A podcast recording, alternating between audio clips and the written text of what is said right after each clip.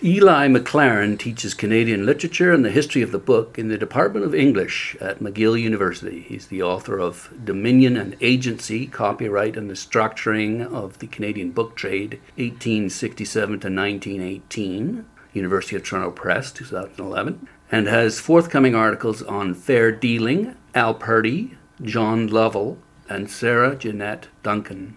From 2012 to 2017, he was the editor of the Papers of the Bibliographical Society of Canada. And in 2015, he co organized the annual conference for the Society for the History of Authorship, Reading, and Publishing, SHARP, in Montreal. And today we're going to talk about uh, the Ryerson Press's series of chapbooks that you've been doing some studies mm-hmm. on. Welcome to the Biblio File. Thank you very much. So, what's the name of that paper that you wrote? The one published in Canadian Poetry? Yeah. Significant little offerings at the origin of the Ryerson Poetry chapbooks. 1925 and 1926. Yeah, that's yeah. right. Looking at the first yeah. year, first two years of the series. So, to start off with, the, uh, the, the kind of literary publishing environment at that time was stifling in Canada. Yeah, yeah, exactly. It was, uh, well, I argue it was essentially a system of publisher agents. Um, Canadian booksellers had learned how to work with British and American publishers, and they had learned how to produce textbooks for Canada. So much of the publishing focused there on importing and wholesaling books, mostly from the States, and distributing them to, the Canadian market and, and publishing textbooks. So the question is can that firm, which is a sort of publisher, can that firm produce original literature? Can it, can it become uh, a specialist literary publisher or not? And what fascinates me about Lorne Pierce is that. Lorne uh, Pierce was the yeah, book editor at. The book editor at the Ryerson Press um, which was, of course, the, the, trade name of the Methodist Book and Publishing House, uh, which went back into the 19th century, back to the 1830s. Lorne Pierce wanted to be a Canadian publisher. Create, not an agent. No, not just an agent. I mean, Ryerson, Ryerson did that. They made a lot of money that way, helped them build their building uh, down on King Street in Toronto. And just to clarify, being an agent meant basically you just resold American and British publications into the Canadian market? Yes. Did you put your imprint on it? Sometimes. Yeah. Yeah. You okay. could just import the book. You could publish an issue of the book. But what you weren't doing was publishing original editions, you know, yeah. in, in the strict sense of working with an author to create the first edition of a book, setting the type, and, and designing it, and doing all that. You weren't taking any risks. Right. Yeah, exactly. So risk is kind of the key concept, I think, and I think it, it remains the key idea in, uh, in, in what a publisher is. And uh, yeah, I guess what interests me is that you know there was nationalism. There was a huge desire for um, a national literature, many times over, going back and back and back through Canadian history. So that wasn't the problem, and I don't think the problem was that uh, was a lack of a critical mass of readers. People have argued that, but we had cities in Canada, you know, large enough to support a book trade from um, the late 18th century on. So I don't think that was the problem. You know, despite despite the French-English divide and all that, I don't think that was the problem. I really think the the problem was structural and legal. That copyright laws got in the way. So to explain that then. Yeah, sure. Okay. Well, it's kind of complicated, but I mean the simplest factor is that um, the United States had a the United States had a very protectionist system. You had to print your book in the United States to get copyright in the United States, and the Americans did this deliberately and consciously in order to protect and encourage their industry. Kind of um, like Donald Trump and steel. I guess so. Yeah, yeah, and it, that was great for Americans, but bad for Canada or bad for Canadian publishers at least. So Pierce came along and. But then, just to, mm-hmm. to finish that, yeah. the British had what, what what role did they? Because they squeezed from the other side. They did, yes. They uh, were pushing basically international copyright. They were pushing first imperial copyright, and then after the signing of the Berne Convention in 1886, uh, they were pushing international copyright for their own. Well, f- they they were pushing the high principle of copyright, which is that you know, to, basically, an author publishing a book anywhere should have worldwide rights to control its publication. But you know? they want they controlled copyright in Canada, though. They did. They did. Yeah, and they made sure that Canada toed the line. They made sure that Canada respected, first of all, imperial and then international European Berne Convention copyright. So, what does that mean? Um, well, it meant that someone setting up as a publisher in Toronto couldn't reprint Dickens. Whereas if you went 100 miles south, you know, uh, into New York State, then you could reprint Dickens. So you could Amer- American firms could print Dickens for five, ten cents, you know, retail price, and Canadian firms couldn't. So it's a great moneymaker that they were losing out on. It was, it was, and I think we need to understand publishing as um, a kind of basket of activities. You might have a successful textbook line, you might have a successful reprint series, and then you might do some original publishing. And original publishing sort of needs that diversity in order to be stable because you know every book is a risk. Uh, mm-hmm. It might it might take off, it might fail. So did they so, not take any risks on Canadian authors then? Um, Canadian firms? Yeah. Yeah, I think generally they try to avoid investing their own money on new Canadian authors. Yeah, absolutely. And, that, and then that then shows how that's bad for literature because authors do need support to be nurtured and developed, you know. And so the the good ones or the ambitious ones went to the states. Yeah, that's right. I think of someone like Charles G.D. Roberts, who was an ardent nationalist. He did his best to be a writer in Canada. He's a Confederation poet. He was a Confederation poet, yeah. And eventually he threw in the towel and went to New York to write animal stories and, and, and made money doing that. So he lived in the States mm-hmm. right, and made money there, but mm-hmm. then he came back to Canada, right? He went to Europe for a while, uh, served in the First World War, came back to Canada in 1925. Is that right? 1924. And that was the occasion Lorne Pierce seized to launch his Ryerson Poetry Chapbooks. Um, he said, "Give me some of your stuff, and we'll put it into this." There's the first one. Yeah, precisely. Yeah. Even though it wasn't original. Or right. was it? No, it wasn't. It was essentially reprinting uh, what Roberts' poetry they could get their hands on. Um, Without incurring legal problems. problems. Yeah, and there are threatening letters from the Boston publisher L.C. Page to Lorne Pierce in the Queen's Archive at Queen's University.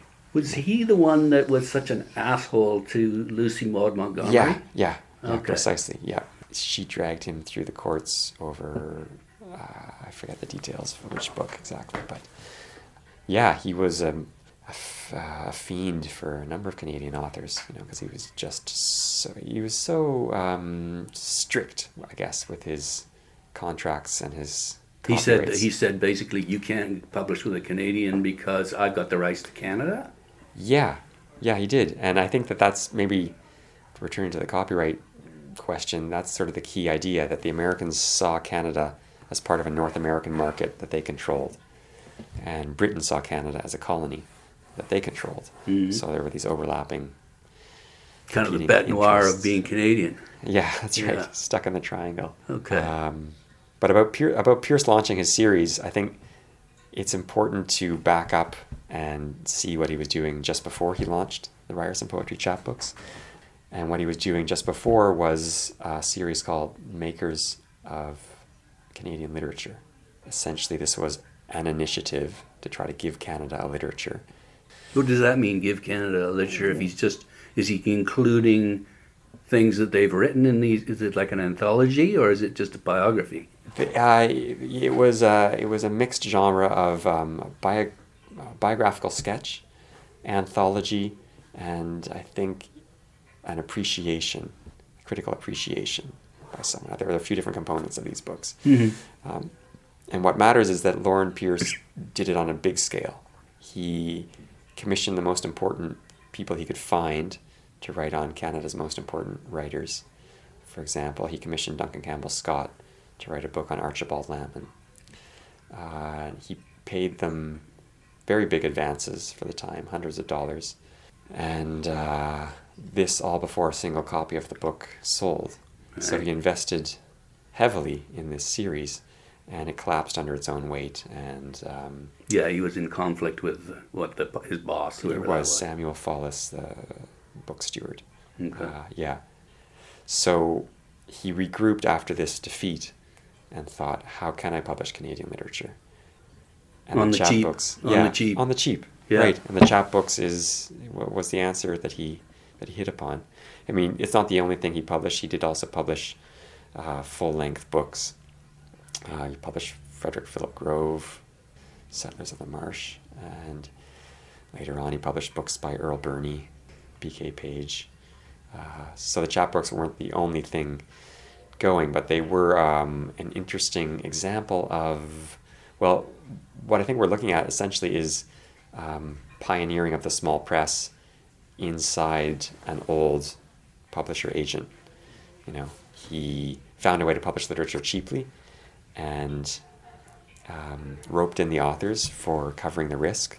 The authors had to had, to provide a guarantee that they would um, compensate Ryerson in the case of loss. So did they have? They did, sometimes they paid up front. Sometimes they guaranteed that if it didn't sell, they would cover the cost. Yeah, that's Yeah. right. Yeah, I I think in in this case mostly the latter, most of the guarantees, Mhm. and I don't really know how much money changed hands. It might have been a protective thing uh, for Lorne Pierce's sake, in, in- in reporting to a supervisor. But there are letters from from authors saying, you know, I guarantee to cover uh, in the amount of maximum hundred dollars if my book doesn't sell. And how much was hundred dollars in today's money? Oh, that's a good question. It's hard to estimate exactly. I mean, at least 10 times that. So, you know, it was uh, sizable. Okay. I read, I, I'm not sure if it was in your piece or somewhere else, that he didn't just go after the best authors he could find. He, he wanted to give anyone a shot. Mm-hmm. Uh, but he would he would be the determining uh, the factor. I mean, his editorial eye would be what counted, right? Right. Yeah, that's that's an important point. Um, he was interested in representing the nation. You know, he was interested in voices from all across the country. In the chapbook series, we have poets from the West Coast, from Vancouver Island, from BC, Alberta, across the prairies, Ontario, Quebec, the Maritimes. So he was interested in that representative impulse in Canadian literature to try to really gather the voices of the country. Mhm. Uh, he himself had been, what's the correct term, a probationer on the prairies, not a missionary exactly, but kind of a priest. Uh, Teacher, wasn't he? Minister in training. Well, a minister. I mean, he was he was ordained a Methodist minister. So yeah, he, he taught. He the anecdote I, I recall from Sandra Campbell's biography is that he, you know, had to help immigrants bury their dead, you know, on the frozen prairie. It was a pretty Wow. agonizing process. So he, he his heart went out to Canadians across the country, and he wanted to help them find their voice. I guess. So that was that was one important aspect of the series. On the other hand, the other important aspect is that Charles G.D. Roberts quickly asserted his aesthetic taste Well, again, according to your article, he did more than that. He got his niece in there. He got his Uh-huh. brother. He got his Uh-huh. lover, girlfriend. I Right. mean, Yeah. when I read that, I thought Pierce is putting up with this. Uh-huh. Yeah.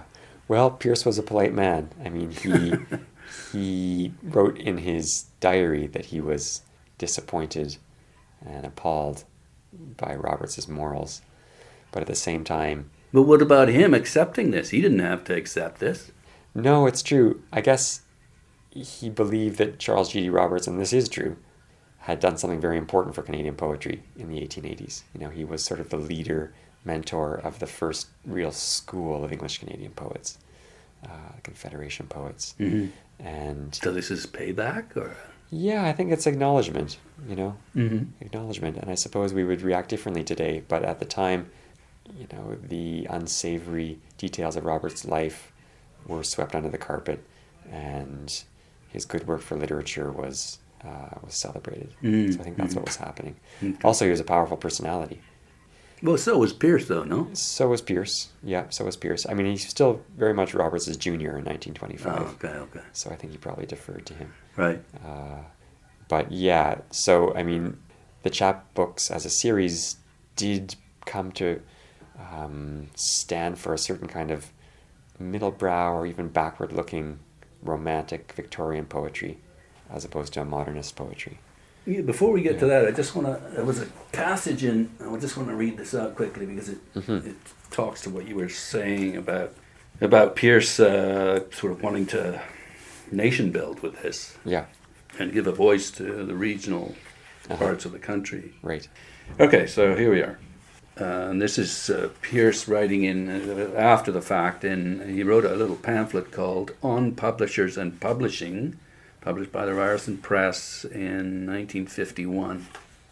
And in here he says, "Best of all, he's talking about publishers. They have shown great pride in their lands, their own lands, whether proud kingdom or humble city-state, and they have urged artists and writers." unceasingly to paint and sing and write of what they saw, of the life crowding about them. They have implored these creative spirits to give some true hint of the wealth hidden in their native soil, to explain their own people to themselves and be their spokesman to the world. Every nation that has ever reached maturity has had these master builders working for it and not infrequently, these have been the real first ministers of the realm. Mm-hmm. You're talking about himself. Yes. Yeah, well, I mean, I think what's fascinating about Lawrence Pierce is what a stalwart idealist he was, you know, and I've grown increasingly to respect to respect that because he just wouldn't give up, you know, he wouldn't give up. He he, he stayed in his uh, editorial saddle for, for almost 40 years, you know, and he, and he was devoted to those ideals. So on- on the one hand, I, I really respect uh, the sentiment he's expressing there. On the other hand, we also need more scholarly, critical accounts of what was going on, you know, because uh, it's more complicated than just making heroes, you know, Going on with who? uh, just happening in Canadian publishing. Mm-hmm. You know, um, there were lots of. So he, he was ideal, idealist. He was idealist, idealistic, yes. But others may not have been. Well, he might not have been able to achieve as much as he hoped. Always. Well, that's And- the, that's the point you make about these uh, chapbooks is Mm-hmm. that they're critically they're just sort of they've disappeared. No one's paying Uh-huh. much attention to them. Yeah, that is often the case. You know, a number of chapbooks I've purchased or found in libraries uh, aren't aren't even opened. I got a Uh, couple. I think I mentioned to you when I saw you first. Yes. And I think I got them at MacLeod's bookstore in Vancouver. Okay. In the basement. Uh-huh. That's a good spot to head to. At least I think the last time I was there, I think there were quite a few of them. Okay, thanks. But they look. They're like they're pristine. yes, right. It's it's like they were just printed last week. Yeah, yeah, they're not particularly rare books. Most Yeah, of them. yeah. Uh, there's a few exceptions. Well, there's only Uh, 250 of each, though. That's pretty rare. right. Yes. And they get beat up too. Uh-huh. So Yeah, yeah, but I mean, many libraries in the country have these chapbooks, uh, and you can find a lot of them online. were they made in hardcover? No, None um, of them. No, no. The, the the physical format of the chapbooks is is interesting. They're, I think the term is saddle stitched, uh, but really it's just a staple. Yeah. You know, in, in the gutter. There's no proper title page. The front the front and back covers are uh, uh, paper, a heavy paper No. uh, with a color, and they have a until a certain date um, a woodcut designed by a group of seven member J.E.H. MacDonald, and then touched up by his son Thoreau MacDonald on the front. So they all look the same in that, in that regard.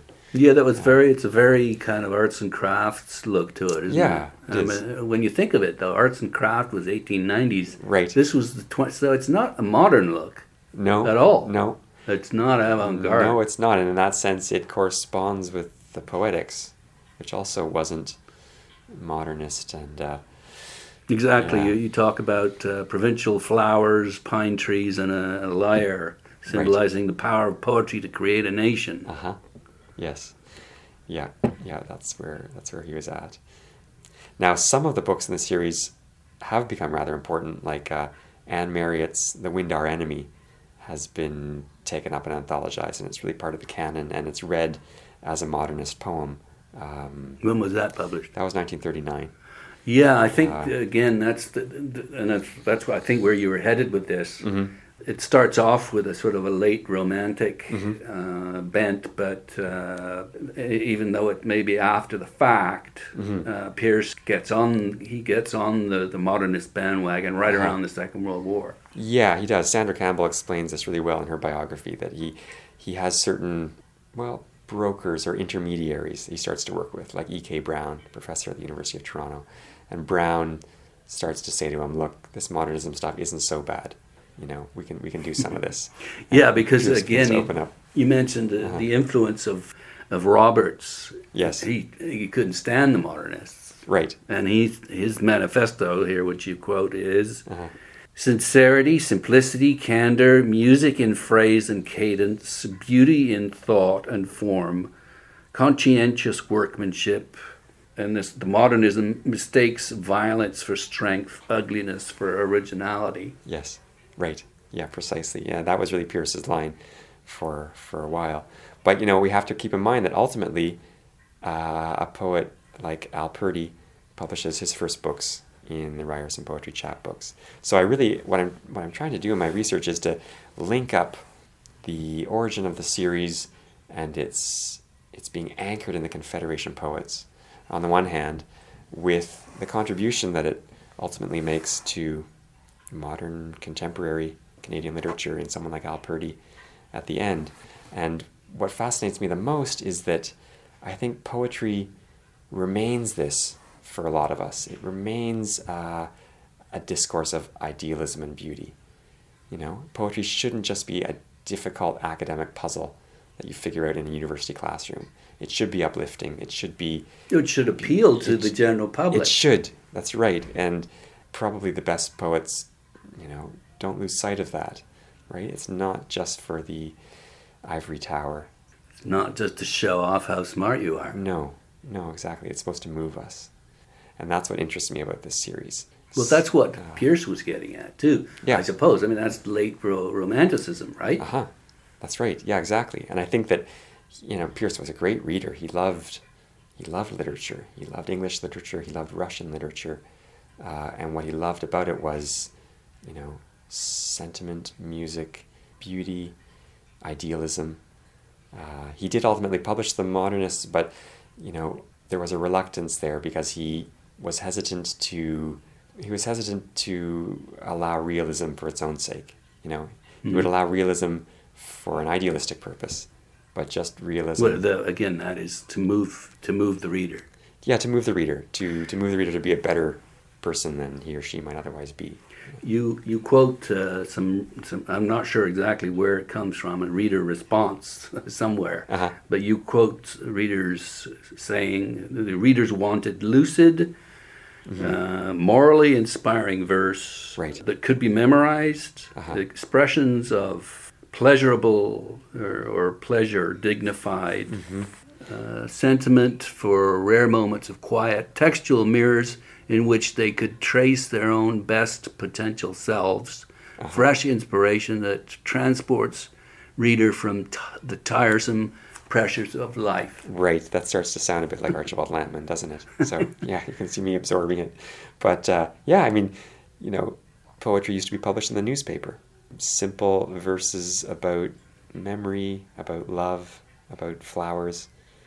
And I'm really interested in that that function of it, you know, in the average life. Yeah. not just the professor's life, but the average person needed poetry too. To lighten the load. Yeah, exactly. Or or to put into words feelings of intense pain, mm-hmm. suffering, or love. That's right. And and and death too. You know, I think we mm-hmm. forget easily how present death was. To make sense of it all. That's right. Yeah, to be able to cope yeah. with, you know, losing a sibling to polio or losing a parent to influenza. Rarer for us now. You um, talk about the poems, need a bit of clarification on this one here. The poems, quote, demonstrate the marginality, the provisionality and inversely the resolve of those who nevertheless attempt it reveal conditions in which Canadian literature was striving to take shape. What does that mean? Ah, okay, right. Well, most of the poems in this series are uh, are unknown. Um, they've been totally forgotten and haven't been recuperated and curated by criticism. Incidentally, I thought that first Roberts Yes. poem was very good. Yeah, I yeah. was I was Yes. very surprised. I That's thought right. that was going to get Uh-huh. treacly, sentimental, Right. religious.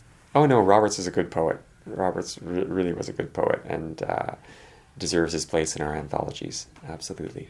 But you're saying most of it was ignored. Well, a lot of it was ignored, but I, I think that what, what's interesting for me is that when you begin to understand the lives uh, of the poets, you begin to appreciate their poetry. You know, the, the poetry starts You're to supposed to separate those two, though. well, it starts to transform. The more you you know, you see that someone raised eight children on a farm and lost her husband and kept writing poetry. You know, yeah, but if the poetry sucks, then who cares? No, no, I, I, I start to I start to have respect f- for it. You know, I start to um, be impressed that that the person could produce, and it, I guess ultimately this becomes kind of social history or cultural studies. You know, we're not just talking about the, The very text. the very best text ever ever put together. Mhm. Um, but Canadian literature will always be that. You know, Canadian literature will always be interested in historical and political conditions of creation because that's partly, you know, the, the very term Canadian literature has this political Yeah. adjective in it. It's more than So- just the text. It It's, it really uh, is. It's the environment. It's Yeah. the- yeah, Yeah, that's right. Um, culture. and I'm just as testing to my own experience. I would open up one of these chapbooks and think, "Oh, what's this? This is going to be Yeah. not very worthwhile. I never heard of this guy." But, but often the a lot a lot of thought went into writing these texts, and there's more there than you first see. Mhm. I, I do think we need to. The life informs the work. Then It does. It does. Yeah, and we also need to overcome our own reluctance and inertia with regard to poetry, because when someone gives you a book of poetry, your first reaction is, "Ah, this is going to be a lot of work." yeah, that's You right. yeah. Yes, Uh, I don't want to do this. right. I'm going to go watch TV instead. Yeah, Um, or surf the net or right. Yes. social media or whatever. Uh-huh. Yeah. Yeah. But um, when you get over that hump, you know, there's often something there of, of interest. Yeah. And I, I think actually what, what, what happened in the 20th century is that certain poets made sure that they were at the center of criticism and anthologization, and others were neglected. And uh, we should, you know, at this point, That's what that's what a lot of criticism is about, though, is shining a light on Mm-hmm. Yeah. stuff that's been ignored. Right. True. It is. It is. But it also isn't perfectly disinterested. You know, So you're not perfectly disinterested. I'm not perfectly disinterested. No. what, what's, what's your I am- agenda here? well, I'm trying to add back in. What the, the, the standard narrative is that Canadian poetry really moves to Montreal in the 20th century, and that's great. A.J.M. Smith, F.R. Scott, P.K. Page, they're great poets. You know, absolutely, they're they're hmm. fantastic poets. A.M. Klein. but there are yeah but there are there there's a wider culture and reality of Canadian poetry in the 20th century there, there are hmm. other voices you know. sounding like someone who lives out in Saskatchewan. You know, it's, Yeah. just too damn Right. Montreal or Toronto centric. well I grew up in Alberta so there you go yeah There we have it. yeah Comes to light. yes uh-huh. I'm speaking to uh, Eli MacLaren, who's a professor at professor of English at McGill University in Montreal. Here's something else that you say. The aim of the project, the chapbook project, is to deepen and enrich existing concept of the evolution of Canadian literary publishing and of the diversity of Canadian literary history. So we've touched on this, the latter. What about the former there? hmm well I think that there's more than meets the eye to publishing publishing happens in a variety of different ways we tend naively to think of publishing as kind of a, a hitting a hitting of the big time. The editors are out there looking for talent, and true talent floats to the top, and good books are published, and authors become famous. You know, but I think when you get into it, it's so much more complicated than that. Um, you have well, You have small, you know, basement presses, essentially operating uh, with a single individual's um, dedication. You have medium-sized presses getting government grants that would disappear if the government grant disappeared. Yeah, and without them, these these poets, uh, writers wouldn't get any kind of notoriety. Yeah. Uh, it's interesting. I was uh, I was in Reading not that long Hmm. ago Mm-hmm. at the uh, publishing and printing archive there, Okay. talking to the archivist Mm-hmm. uh, guy Baxter, Hmm. and he said something quite similar. He said, you know, what's interesting is is the stuff that didn't happen or almost happened, could have happened, Uh-huh. but didn't. Yeah, yeah, and I think that I'm uh, inspired by the same idea. What was the potential for literary creativity in Canada? I think it was huge. And then what was the uh, reality? Um, what actually got through the the, the, the funnel of, of what we talked about originally, Uh-huh. uh, England and, and the United States. Yeah. But was there anything else after that? You know, I mean, this was these chapbooks Mm-hmm. sort of resulted. These poor little, tiny little things. Yes. This is the this is the result Uh-huh. of. Uh, this, at least it's something, though. Right. Yeah, it's something. I think you know we should keep in mind too that the way business works is there's there's leaders and followers. You know, so the Americans get ahead in publishing and they don't give up that lead. You know, they still have bigger markets, um, bigger scales of production, bigger advances to authors. Yeah, they just have to leave. The press is running for an extra ten minutes, and they've covered the Canadian market. Precisely. Yeah. Yeah. Exactly. So that historical inequality runs through time in, in, in an interesting way. But you know, we need the small publishing circles to catch that talent. You know, Alice Munro began in the small press in Canada. She published stories. Began in the New Yorker is where she began. Well, no, I mean that was that was 1978, but she was writing stories from 1950.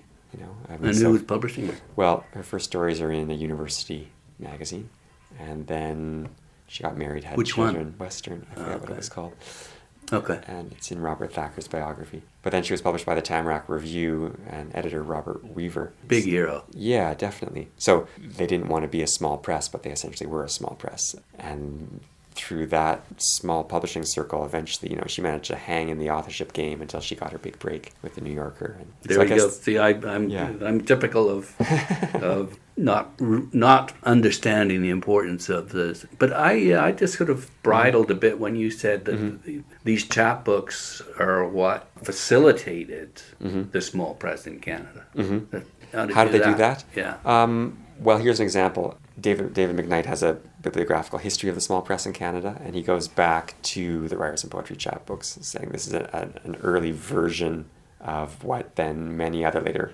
publishers would do. Um, and I think that a number of people got an experience of the small press through these chapbooks, and then went off to found their own small presses. like- because they saw how cheaply they could yeah, do they it. saw how yeah but I mean, chapbooks have been around since Henry VIII. Oh, well, this is a really interesting thing. There's two senses of the word chapbook. There is Jack and the Beanstalk, the Ballad of the Folk, a cheap book printed and hawked across the English countryside by a, by a peddler, by a chapman. There's that sort of folk culture of poetry, but there we're not talking about new poetry. You know, we're talking about um, the oral ballads. Fables and- yeah, fables, things passed on through the oral Sure. tradition. Right. And it's not until the 1890s that that starts to change towards the second definition of chapbook, which is a, correct, a collection of original poetry by a novice poet. And this was again through Stone and Kimball and the like. Yeah, it The- was. the ch- it's called the chap. I've got some right. of them. I, they're Yeah. very collectible. They're Okay. beautiful little things. Right. Yeah, I think that little magazine was really influential in changing what, what, the, what the word chapbook meant. It kept the sense of collector's item. You know, mm-hmm. because the old 18th century ballads were collector's items, and the new books by an unknown poet, they're collector's items too. But to come back to your first question, someone like Fred Cogswell, who founded Fiddlehead Books, he he published in the Ryerson Poetry Chapbook series. Did he? Yeah. Actually, so did J.E.H. MacDonald. He wrote some Ah. poems that got in. Right. Yeah. Funny. And so, Yeah. you know, he, he really is accepting all sorts of people, right? Yes. Yeah. Yeah. A.G. Bailey also was involved with the fiddlehead. Hmm. so I think it was kind of a the trunk of a tree, then with lots of branches into the small press in different ways. So you're saying that the that these poets saw this format Mhm. And said to themselves, "I can do that." Yeah. So why not? Right. It's funny. It would take that. You'd think that that Uh-huh. idea would come to them, eh, you know, before that. That's yeah, right. Well, that may well be. You know, um, I'm, all I'm saying here is that the chapbooks were an important contributing model. You know, I'm not saying that, that they were the sole source. Okay. Um, You're suggesting then that the, the kind of cheapness explains their longevity. You think? Because it this is the longest series in the, in the history of Canadian literature, Yeah. right? yeah, There's 200 of them yeah. There's 200 between yeah. 25 and And 1960, there's one in 1962 with kind of an outlier, um, seeing if it would still work after Pierce retired.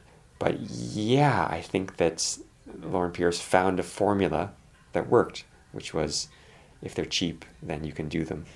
And if they're going to cost money, then there's going to be all sorts of obstacles thrown up in your way. So yeah, and in that in that sense, that also points the way for many other later subsequent Canadian literary ventures. You know, don't don't spend much money and you can you can print whatever you want. I think that was Dennis Lee's idea when he founded House of Anansi Press. Uh, so yeah, I think that formula, that model, really starts to work. Also, I think that the Ryerson Poetry Chapbooks are important because the Canadian small press today is heavily subsidized. And I think what happened is that pioneering models such as Pierce's showed Canada, you know, we can do this. So that the, the formula was there and then the state invested in it rather than But wasn't it? It wasn't that the private sector was thrilled with all the money they could make with this because there wasn't much money to be no, made. no, there wasn't, there wasn't. But the the way to print these little books was was evident, and it could be invested in. You know, uh, when when finally the taps were turned on, The government taps. yeah, the government taps with the Canada Council. in '51, or Uh, was it a bit later? that? Oh no, I'm thinking of the Massey report. Massey That Commission. Commission. That Yeah. was '51. right, precisely. So Pierce failed to build a national literature through this initiative, or was is it is it there and just not appreciated? Okay, great question. Let's see. I'm I'm conflicted here. In, in in one way, I think he failed, but he created something that others could then succeed in. You know, like uh, if we look at his support of Canadian authors after he retires, Ryerson publishes Alice Munro, Dance of the Happy Shades. Yeah. You know, so GG winner. Yeah. Right. So that there's there, there's a pattern there that eventually bears big fruit. On the other hand, I do think we should go back to the Ryerson authors and read them, like Earle Birney's David, fantastic poem, or as I say, Al Purdy's early poetry, which I think is great. P.K. Page's first book. It was it was one of the Yeah, chapbooks. uh, it wasn't a chapbook. No, No, it was a it was a Ryerson. Ryerson book, yeah. Yeah. But but yeah, It- it, was and his it's always, initiative. It was, it was, and, I, and literature is always a subjective matter of success and failure. You know, it depends on your reading of the book if you think this is is worthwhile or not. But I, I think it is. I think it's worthwhile. So I'm doing the academic hedging there. I want both, both and that question. Okay. So how should this uh, neglected chapbook be incorporated in the Canadian liter- literary history? Well, that's what I'm trying to do right now. I'm trying to tell the story of the publisher, the editor, and the poets. Uh, I can only do a few because there, there are too many. And you focused on a couple, right? Yeah, I focus on a couple in that article. I'm I'm I've got a chapter on uh, Eugenie Perry, who's an unknown poet, but I think a pretty, pretty good poet at the end. Uh, Nathaniel Benson also was a um, lifelong poet, even though he had to do other things, teaching, advertising, and uh, Where's he from? he was from Toronto. Oh, sorry, I'm losing. What was the question again? Uh, oh yeah, Just I'm trying to, to- read the to- poetry. I'm trying to I'm trying to read the poetry too to say, look, this poetry is is worth looking at twice. You know, It's that- not what I I thought it was. It's not all sappy, sentimental No. crap. No, it's not. I mean, No. some of it is, I'm sure. Yeah, some of it is. Yeah, but others is. Do you want to edit? Uh, why don't you just take them all and put them into a volume? Yeah, yeah. I've thought about that. I maybe we'll do that too, or make a selection. You know, people Mm. like selections. Yeah. Um, yeah. But the first work is, for me, the first work is who were these authors? How did they publish what little they did? So that's uh, your your more sort of a publishing less of the text, more of a the cultural environment. Yeah, well, book book history. Book history is the rubric that I kind of file myself under. Okay. Yeah. So in other words, kind of reader response and hmm um, Money that changed hands. What kind of authorship did people practice? and the lives Uh, of the authors. Yeah, that's right. Dealings with their editors. uh, Interaction between that and the text. Yeah, that's right. Okay. Yeah. Um, yeah, because I think that was another question you wanted to answer was how do these poets define poetry? Right. Yes. Yeah, that's uh, important to think about. I think it's important to get beyond just the single linear spectrum of good and bad poetry. It's important to understand that poetry was different things to different people. Mm-hmm. Some people wanted to enjoy it aloud with their family. Other people wanted to, it to tackle really difficult philosophical problems that they could study alone in silence. And we can see those different ideas of poetry in the poems themselves. You know? Yeah, because you make the point that it's not just they're not just all the same. There's quite a diversity in Yeah. within those 200. Uh-huh. There's a real variety. Books.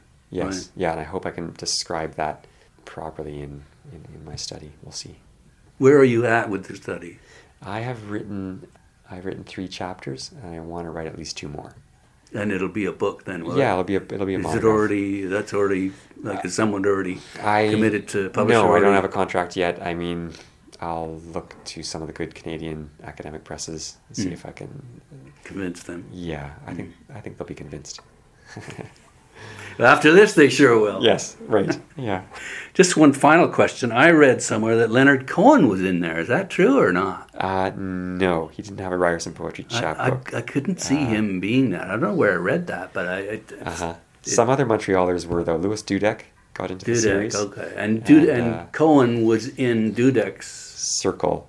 circle, but also didn't Dudek publish? Yeah, I think so. I don't. It was something from. McGill, the McGill reading series or something. Right.